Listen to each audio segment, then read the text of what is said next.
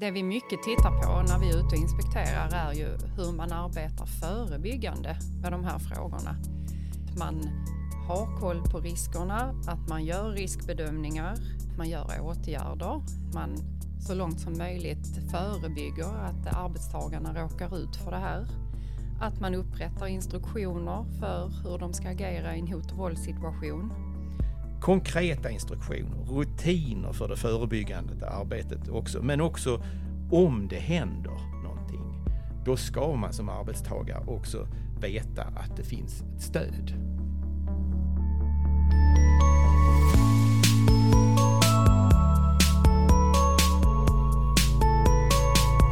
Hallå arbetsmiljö! En poddserie från Arbetsmiljöverket. Hej allihop och välkomna till ännu ett avsnitt i poddserien Hallå arbetsmiljö. Ja, det finns ju ett ganska stort antal av de här poddarna att lyssna på och jag hoppas och vill tro att flera av er inte är förstagångslyssnare. Men för er som är det så säger jag lite extra varmt välkomna till er. Det här är ju en podd där vi eh, lyssnar till experter och inspektörer kring eh, ja, deras åsikter, tankar, kunskap och erfarenheter kring viktiga ämnen som har med arbetsmiljön att göra. Arbetsmiljöverkets experter och inspektörer de besöker ju varje dag arbetsplatser runt om i Sverige för att stötta, hjälpa och dela med sig av sina kunskaper och de lagar och regler som faktiskt finns och gäller med hjälp av några av dessa experter så får vi ta del av den här kunskapen och reder ut olika saker och oklarheter som finns. Idag så ska vi tala om, för mig, ja, lite extra viktigt ämne på något sätt ändå. Därför att det är något som påverkar oss alla, direkt eller indirekt. Ett problem som Ja, kanske är det så, är växande i vårt samhälle. Det handlar om hot och våld i den miljö vi verkar. Hot och våld i sin arbetsmiljö. Det här spelas ju in i juni 2023 då det har hänt en hel del saker, inte minst i skolan, som gör att det här är aktuellt. Men jag har en känsla av att om ni lyssnar på det här senare än så, så kommer det fortfarande vara det. Och det är viktigt att veta vilka regler som finns, vilka möjligheter man har att få stöttning och också vilka skyldigheter man har och vem som är skyldig att ta vara på, på de som, som behöver den stöttning och hjälp som finns oavsett om man är utsatt för det eller om man är någon som är i en ansvarig situation. Jag har med mig en expert som kommer hit alldeles strax, men jag har som alltid också med mig Ann-Caroline Kostet. Hej! Hej Fredrik, kul att se dig igen. Ja, detsamma. Ja, ni som har hängt med, ni vet att vi var lite begränsade ett tag under pandemin. Då var Ann-Caro hemma, som är var då någonstans? Numera är det i Lund. Då satt du och, och, så pratade vi via länk istället. Men du, du, du har bytt arbetsuppgifter. Berätta, du var inspektör tidigare. Ja, det är jag fortfarande, men jag har också ett uppdrag att samordna arbetet mot arbetslivskriminalitet i Region Syd, då, där jag tillhör. Saknar du att vara ute på, på de klassiska inspektionerna? Vet du vad, Fredrik? Jag är ute fortfarande. Ja, du är det? Yes, jag kör båda, båda rollerna faktiskt. Så att jag var ute senast igår på en inspektion mm. ihop med andra myndigheter. Och då, för jag kan tänka mig, när man pratar om uh, det här, din nya uppgift så låter det lite som att det finns en risk att man hamnar i att, vid skrivbordet och det är ju inte din riktigt det du bara vill göra. Du vill ju vara ute och träffa människor. Precis, och därför så ska vi få en samordnare för det här uppdraget till hösten och jag kommer återgå och bara vara inspektör, eller bara och bara. Jag kommer att mm. jobba med det jag tycker absolut bäst om. Du, vi kommer att tala om hot och våld idag i arbetsmiljön. Jag hade en ganska lång inledning där jag pratade lite om det här. Vad, vad är, din, vad är din take på det här? Vad, hur ser du på det här? Detta är ett problem som finns inom många olika verksamheter som även jag när jag är ute och inspekterar stöter på. Eh, jag har ju jobbat eh, som eh, inspektör i många år nu. Jag har även varit ute i verksamheter som har mycket problem med hot och våld. Det till exempel så har jag inspekterat HVB-hem, äldreomsorgen, vårdyrken. Och jag vet också att eh, det är mycket problem inom kollektivtrafiken med just hot och våld. Och skolan såklart, som vi kommer att prata om idag. Ja, vilken roll tar Arbetsmiljöverket i, i det här då? Vår roll i det här är ju att genomföra inspektioner ute på arbetsplatser och kontrollera så att arbetsgivare följer arbetsmiljölagstiftningen. Och det finns ju en föreskrift som handlar särskilt om hot och våld i arbetslivet som man då ska ha kunskap om och jobba med om man har de här riskerna i sin verksamhet. Så att vi är ju en kontrollfunktion. Vi kontrollerar så att man följer de lagar och föreskrifter som är kopplat till arbetsmiljö. Det är dags att presentera vår eh, gäst, men innan dess tänkte jag att vi skulle få lite fakta om ämnet. Oron för att bli utsatt för hot och våld på arbetet är en psykisk belastning som också påverkar arbetsmiljön negativt. Detta ska arbetsgivaren känna till och förebygga så mycket det går. Arbetsplatser ska utformas och utrustas för att förebygga risken för hot och våld så långt det är möjligt.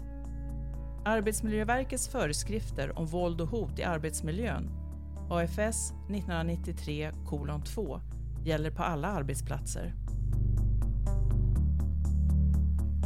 Ja, då säger vi välkomna till Christian Hansson. Ja, men tack så mycket. Tack, Mm. tack. Ännu en skåning i studion. Ja, tänk så tokigt det kan bli. Alltså.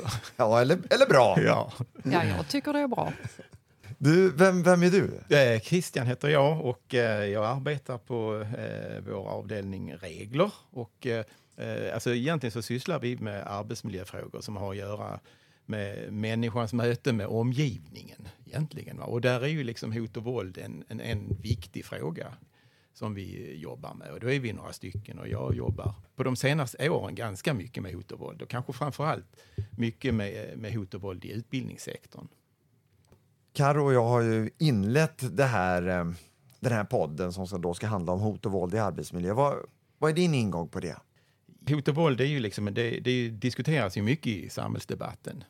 Och Arbetsmiljöverket, vi har ju liksom vår roll i, i de diskussionerna och eh, vår uppgift. Och det är precis som Karo säger, det kanske vår viktigaste del, det är ju att göra, genomföra inspektioner kring de här frågorna. Men sen försöker vi också jobba liksom tillsammans med andra myndigheter strategiskt. Vi sitter i utredningar och vi eh, hör vad parterna har att säga. Vi hör vad de aktörer som finns i de olika branscherna har att säga, vilka problem de upplever och hur det ser ut. Vi försöker liksom jobba från lite olika ändar och göra så gott vi kan för att bidra till att, eh, att eh, reducera, ta bort, minska de riskerna som finns tillsammans med hot och våld. Och om jag förstått det rätt så har ni under den här våren också gjort någon en liten utökad inspektionsinsats, är det, stämmer det? Ja, alltså jag skulle vilja säga att den är inte så liten. Den är Nej. stor. Okej. Det, vi gör mer än tusen inspektioner i skolan. Och, eh, började i eh, maj och kommer att fortsätta under 2024 att göra inspektioner kopplat till hot och våld i, i skolan. Den är specifikt riktad till skolmiljön. Ja, det är den. Och varför kommer den nu? Dels så ser vi i vår egen statistik, där poppar de här frågorna upp allt oftare. Det tar allt mer av våra resurser har det gjort över tid egentligen. Eh, inspektörerna vittnar om att de får jobba med de här frågorna i större utsträckning. Det som vi kallar 3.3a-anmälningar, alltså det vill säga att om en arbetsgivare upptäcker ett tillbud i sin verksamhet så ska man anmäla det till Arbetsmiljöverket. Och fler utav de anmälningarna till oss har blivit över tid kopplade till hot och våld i, i skolan. Och sen ser vi i vår liksom övriga sjukskrivningsstatistik. Eh, vi, eh, när vi pratar med, med, med lärarförbund, när vi pratar med arbetsgivarrepresentanter så hör vi att det här är ett problem. Och även med, med våra andra myndigheter som, som jobbar med skolfrågorna säger att det här är ett växande problem. Så det är skälet, liksom bakgrunden till att vi eh, har valt att göra en så pass stor insats, för det är det faktiskt. Om man ska definiera hot och våld, då, vad, vad, vad talar man om? Det, det finns ju många olika sätt att, att skära den kakan på egentligen. Alltså, alltså, dels så kan man ju prata om eh, fysiskt våld. Alltså, det är ju det kanske man tänker närmast på. Alltså, det vill säga att man blir slagen, biten, riven, hotad eller vad som helst. Alltså, det, det, det kallar vi liksom för fysiskt våld. Men sen finns det ju också andra typer av våld. Eh, alltså, eh, psykiskt våld, alltså trakasserier, mobbing. Alltså det vill säga där den personliga integriteten blir kränkt liksom på ett eller annat sätt. Och sen kan man också prata om, om, om eh, genusbaserat eh, våld, alltså det vill säga alltså att man blir eh, utsatt för för icke önskade handlingar eh, beroende på, på eh, sexuell läggning eller eh, beroende på kön. Liksom. Vad, vad säger du Karo? Är det här saker du känner igen? Ja, det är saker jag känner igen och min erfarenhet eh, när jag varit ute och inspekterat. Det, jag, det vi mycket tittar på när vi är ute och inspekterar är ju hur man arbetar förebyggande med de här frågorna. Att man har koll på riskerna, att man gör riskbedömningar, att man gör åtgärder så att man så långt som möjligt förebygger att arbetstagarna råkar ut för det här. Att man upprättar instruktioner för hur de ska agera i en hot och våldssituation. Att man eh, har åtgärder som larm om det behövs och att man också testar larmen. Jag var på en inspektion där jag fick berättat för mig att de hade haft en skarp, ett skarpt läge och personalen hade tryckt på larmet men det hände inget. Och då visade det sen att det var inte testat. Och det är ju allvarligt. Så det är mycket man ska tänka på. Utbildning till exempel. Vad har arbetstagarna för utbildning kopplat till de riskerna som finns i verksamheten? Att om det behövs, att man får träna på situationer där man kan råka ut för hot och våld. Det är också mycket lokalens utformning. Hur är den utformad? Eh, finns det vassa tillhyggen som man kan plocka bort? Eh, hur ska man placera sig i lokalen i förhållande till där risken finns? Alltså det finns jättemycket man ska tänka på som arbetsgivare.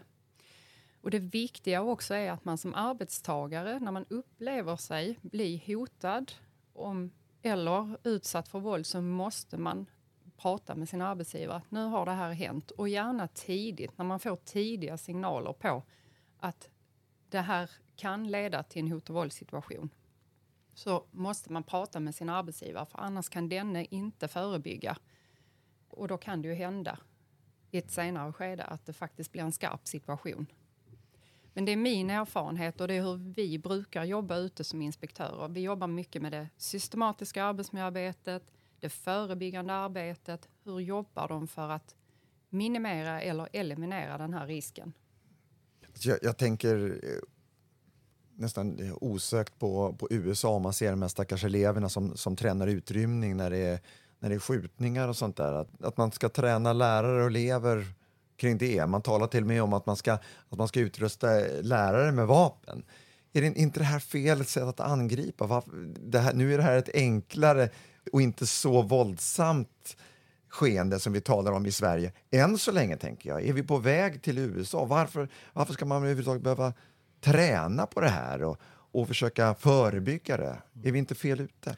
Nej, men alltså jag tror, alltså det du pratar om, det som det vad man brukar kalla PDV, alltså pågående dödligt våld, alltså det vill säga det som vi har sett i USA, och som vi faktiskt också har lite erfarenhet av i Sverige, alltså det vill säga att det är någon som går in, förövare som går in i en, till exempel en skolbyggnad och eh, eh, utför eh, skjutningar eller eh, så att, och det är en typ av våld, så att säga, som man måste hålla koll på. Alltså det vill säga, och det kallar vi sällan förekommande händelser, för att det händer faktiskt väldigt sällan. Det ska man ha klart för sig. Men risken finns ju naturligtvis. Ju. Alltså jag tänker så här i den här frågan, så är det så att, att jag tror ju att om man skapar trygghet, då, eh, då bidrar det till, ett bra, eh, till en bra arbetsmiljö. Och det, trygghet det skapar man ju faktiskt genom att människor vet vad de ska göra i en viss situation. Liksom. Eh, så att jag tror inte, man ska inte hejpa upp det, man ska inte förstora, man ska inte liksom vara alarmistisk. Men man ska träna, man ska diskutera frågorna, man ska tänka på dem. Och man ska liksom, därför att det är ju så att de elever, precis det du sa nu om USA, de, de lyssnar ju på radio och ser på tv också alltså de, de har ju också den här bilden och kan tänka att det här, sånt här kan ju hända. Och då är det också viktigt liksom att, att vi som vuxenvärlden, eller att vi också tar den här oron på allvar och visar faktiskt att, att skapar liksom system för att eh, som vägleder en elev och lärare och personal i skolan vad de faktiskt ska göra. Så att jag tror att en bra strategi att träna till exempel inrymning, utrymning och hur man ska hantera den typen av allvarliga situationer. Det skapar trygghet. Vem är det som ansvarar för det här i, i skolmiljön? Då? Ja, det är ju alltid arbetsgivaren och där, i det här fallet är det ju, handlar det om skolhuvudmannen som ska se till liksom, att arbetsmiljön är säker för de som, som uh, utför arbete eller bedriver, uh, genomgår undervisning.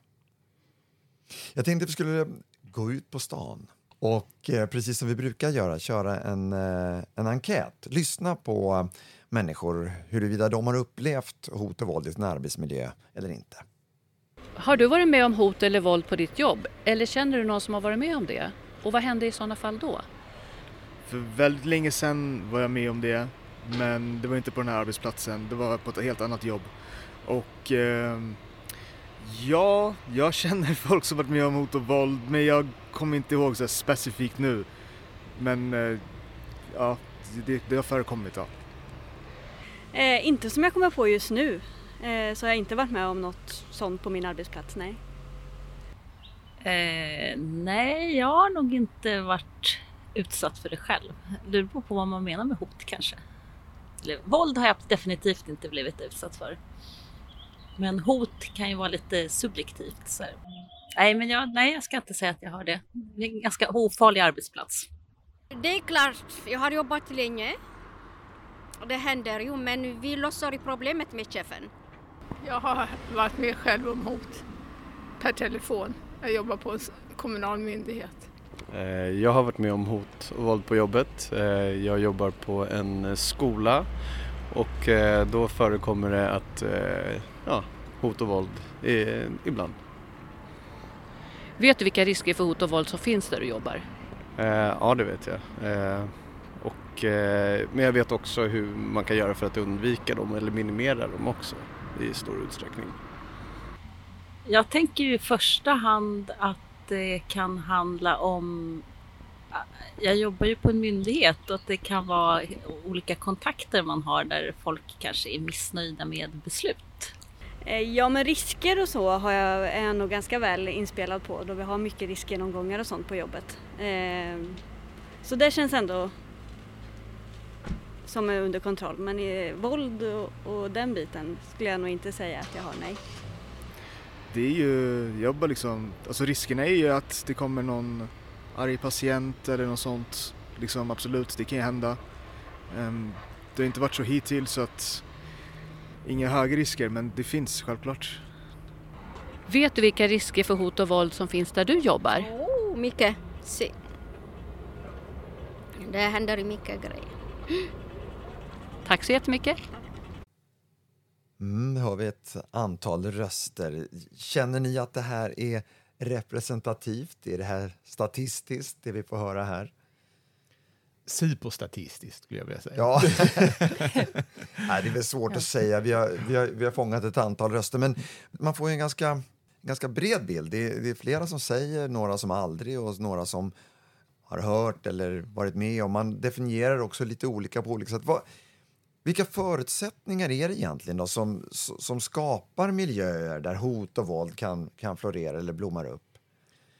Alltså, jag tänker så här, alltså, när man tittar liksom, eh, ut över arbetsmiljölandskapet så ser man alltså, när det är alltså, människor som jobbar med människor. där händer det saker. Om man jobbar med myndighetsutövning, ensamarbete, eh, kvällsarbete. Om man jobbar i offentliga miljöer till exempel. Eller man, har, man, har liksom, man reser med, sin, med, med, sitt arbete, alltså det vill säga man transporterar. Men då åker man ju liksom igenom tvärsnitt av Sverige och så träffar man på många olika människor, många olika risksituationer. Alltså möte med människor, eh, kvällsarbete, ensamarbete och man hanterar pengar till exempel, eller värdeföremål på något sätt där tror jag liksom att, att man, man kan ringa in det. Eller vad säger du Karo?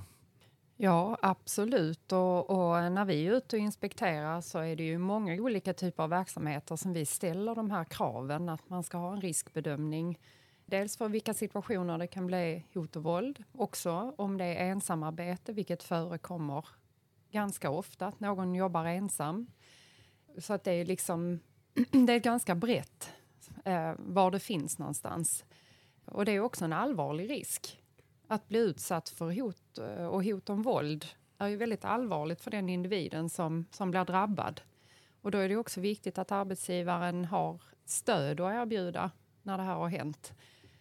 När du pratar om det så låter det vi pratar ju om skola och vi kommer att prata mer om det, men det låter ändå som att det är vård och omsorg som, som, som ni beskriver. Är det, det, är det den branschen som också har, har störst utmaningar och problem i, i, när det gäller det här, hot och våld? Ja, alltså utifrån vår statistik så är det ju det. Då är det liksom vård och omsorg där man arbetar med människor i utsatta situationer.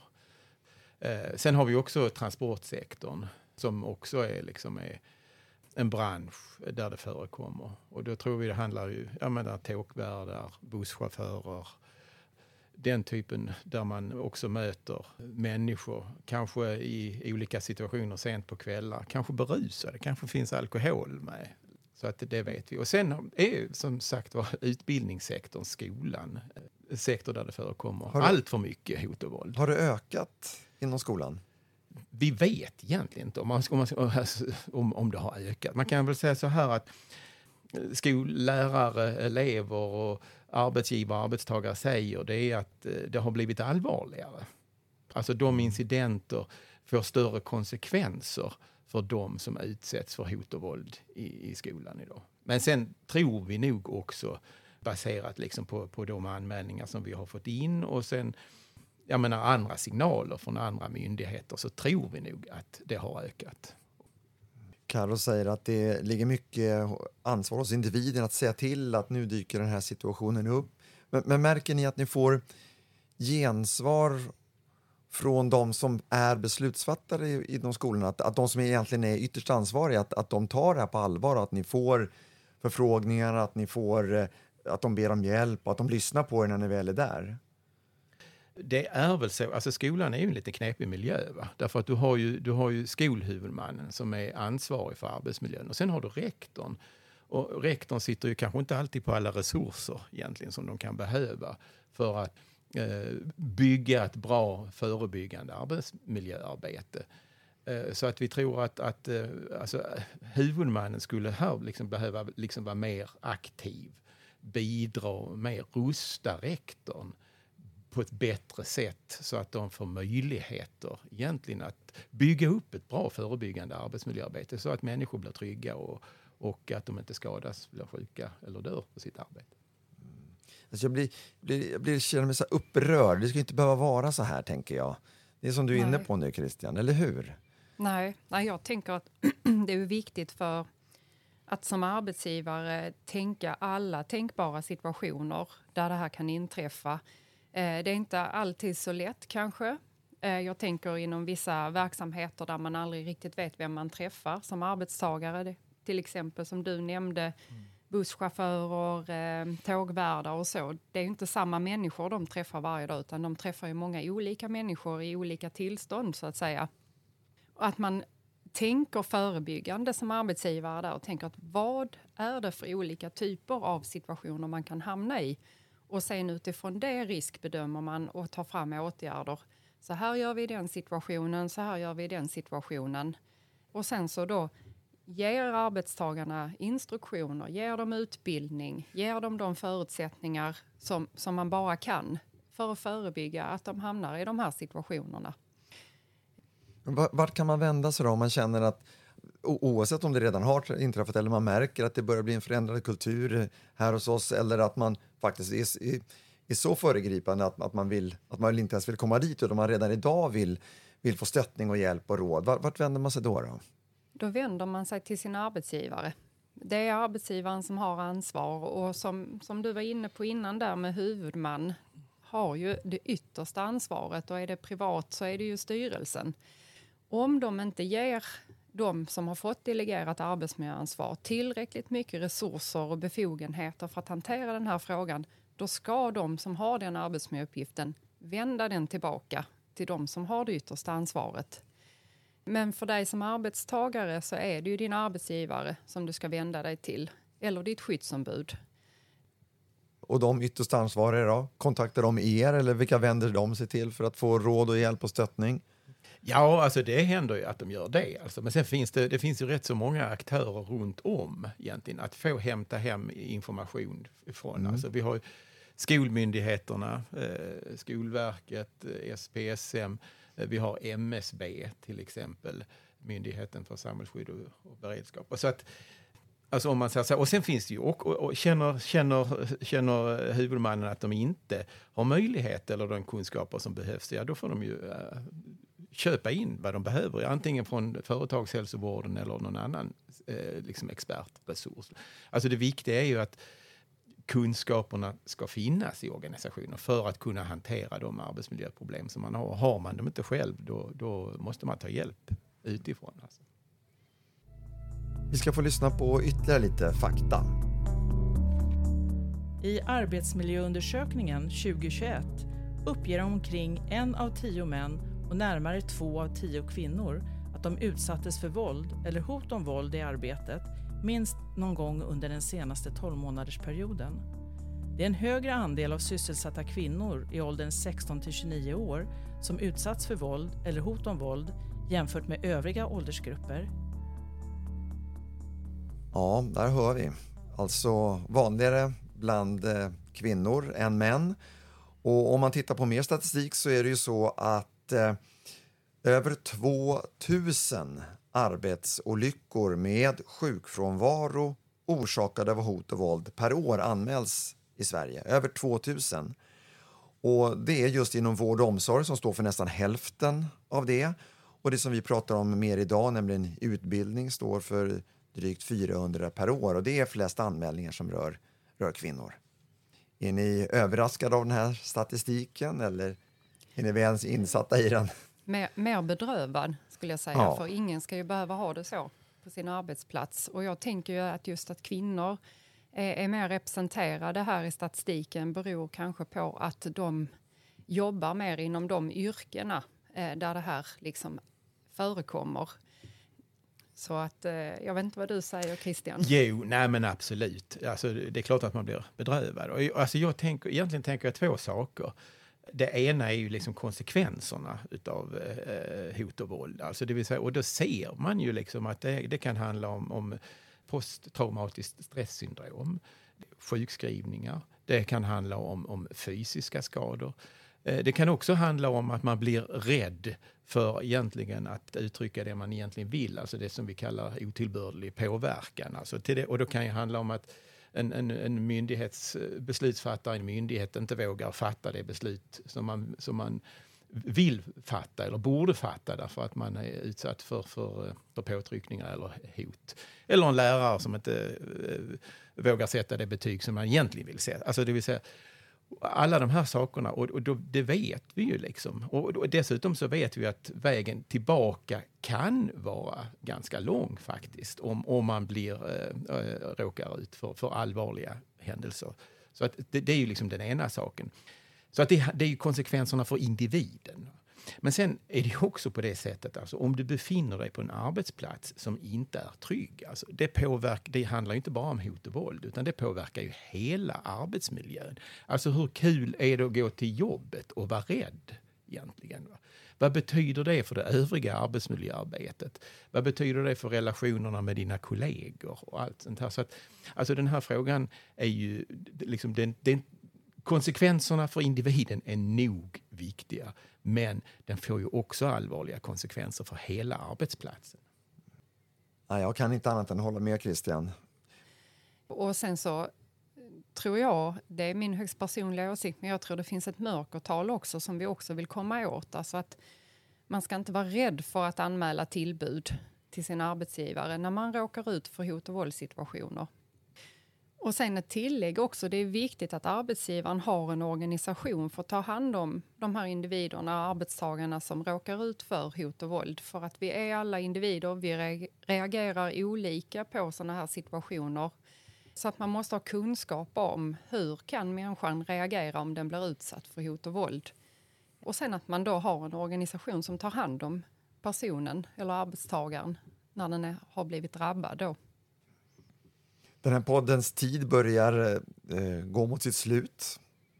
Christian, Karo, är det något, något som något mer ni känner att det här är viktigt att ta upp i det här sammanhanget? Alltså jag, vad jag tänker på det är ju liksom, jag tror att, att eh, för att man ska få liksom ett, ett eh, hållfast och bra systematiskt arbetsmiljöarbete, ett bra förebyggande arbete för hot och våld, så tror jag att det är viktigt att, att det finns arenor där man kan diskutera och lyfta de här frågorna. Arbetsplatsträffar, eh, arbetslagsträffar, medarbetarsamtal och all, all, alla de, så att man faktiskt kan lyfta frågorna. Och skapa en kultur eh, där det är tillåtet att känna liksom, otillräcklighet eller oro inför svåra situationer. faktiskt. Alltså, det är superviktigt att det finns. Och sen att man liksom inser att eh, alltså, det här är inget individproblem. Alltså, man ska liksom inte individualisera problemet. Det, det är inte så att, att Kalle eller eh, Lisa är mer känslig än någon annan. Alltså vi är olika människor, fungerar utifrån olika situationer och det är en styrka. Det ska vi behålla på arbetsplatser. Och det innebär att en människor fungerar olika och det måste liksom ett, ett gott systematiskt arbetsmiljöarbete ta höjd för. Men sen också precis det som Karo tycker jag har varit inne på hela tiden och, och, och som jag tycker är kanske också det viktigaste. Det är ju att man konkreta instruktioner, rutiner för det förebyggande arbetet också. Men också om det händer någonting, då ska man som arbetstagare också veta att det finns ett stöd. Karo, då får du avsluta med att berätta om vilket stöd är det som finns att, att söka och vilka stöd kan man få? Först och främst eh, så är det ju att man pratar med arbetsgivaren och sen så att man får, det kan se olika ut ju. Det kan vara att man, har, att man är kopplad till företagshälsovården och kan få hjälp där. Eller att man på något annat sätt eh, har någon, någon ingång så att man liksom... Eh, det viktiga för arbetsgivaren är ju att lyssna på arbetstagaren. Vad har arbetstagaren för behov? Behov av att prata, kanske behov av att gå till någon professionell och prata behov av att vila, anpassa arbetet så att man liksom på ett tryggt sätt kan komma tillbaka. Visa att man har gjort åtgärder för att förebygga att det här händer igen. Så att när man kommer tillbaka att man känner att ja, men, nu känns det tryggare att vara tillbaka på min arbetsplats. Det finns många olika saker man som arbetsgivare kan göra. Det är ju liksom arbetstagarens upplevelse som man ska utgå ifrån och därifrån liksom göra mm. allt vad man kan för att arbetstagaren ska komma tillbaka igen och må bra. För det är det det handlar om. Jag, jag brukar säga det, vi bor ju i Sverige, för bövelen. Här ska vi in, ingen behöva känna sig vare sig hotad eller behöva bli sjuk eller skadas eller i värsta fall till och med dö på, på sin arbetsplats. Och det som, det som jag kan känna lite, lite extra upprörd över det är ju att det som ni beskriver är ju väldigt samhällsviktiga delar. Att, att, att folk som, som hjälper till i vården, folk som hjälper till i skola och omsorg, att de är så pass högt representerade. Ingen någonstans, vare sig i bransch eller yrke, ska behöva uppleva det här. Och om vi alla hjälps åt och tar vårt ansvar och både söker hjälp och hjälper till så ska vi nog kunna nå den här nollvisionen som många av oss i alla fall bär på. Tack för att ni lyssnade och det finns ju flera poddar att lyssna på så förkovra er. Vi hörs!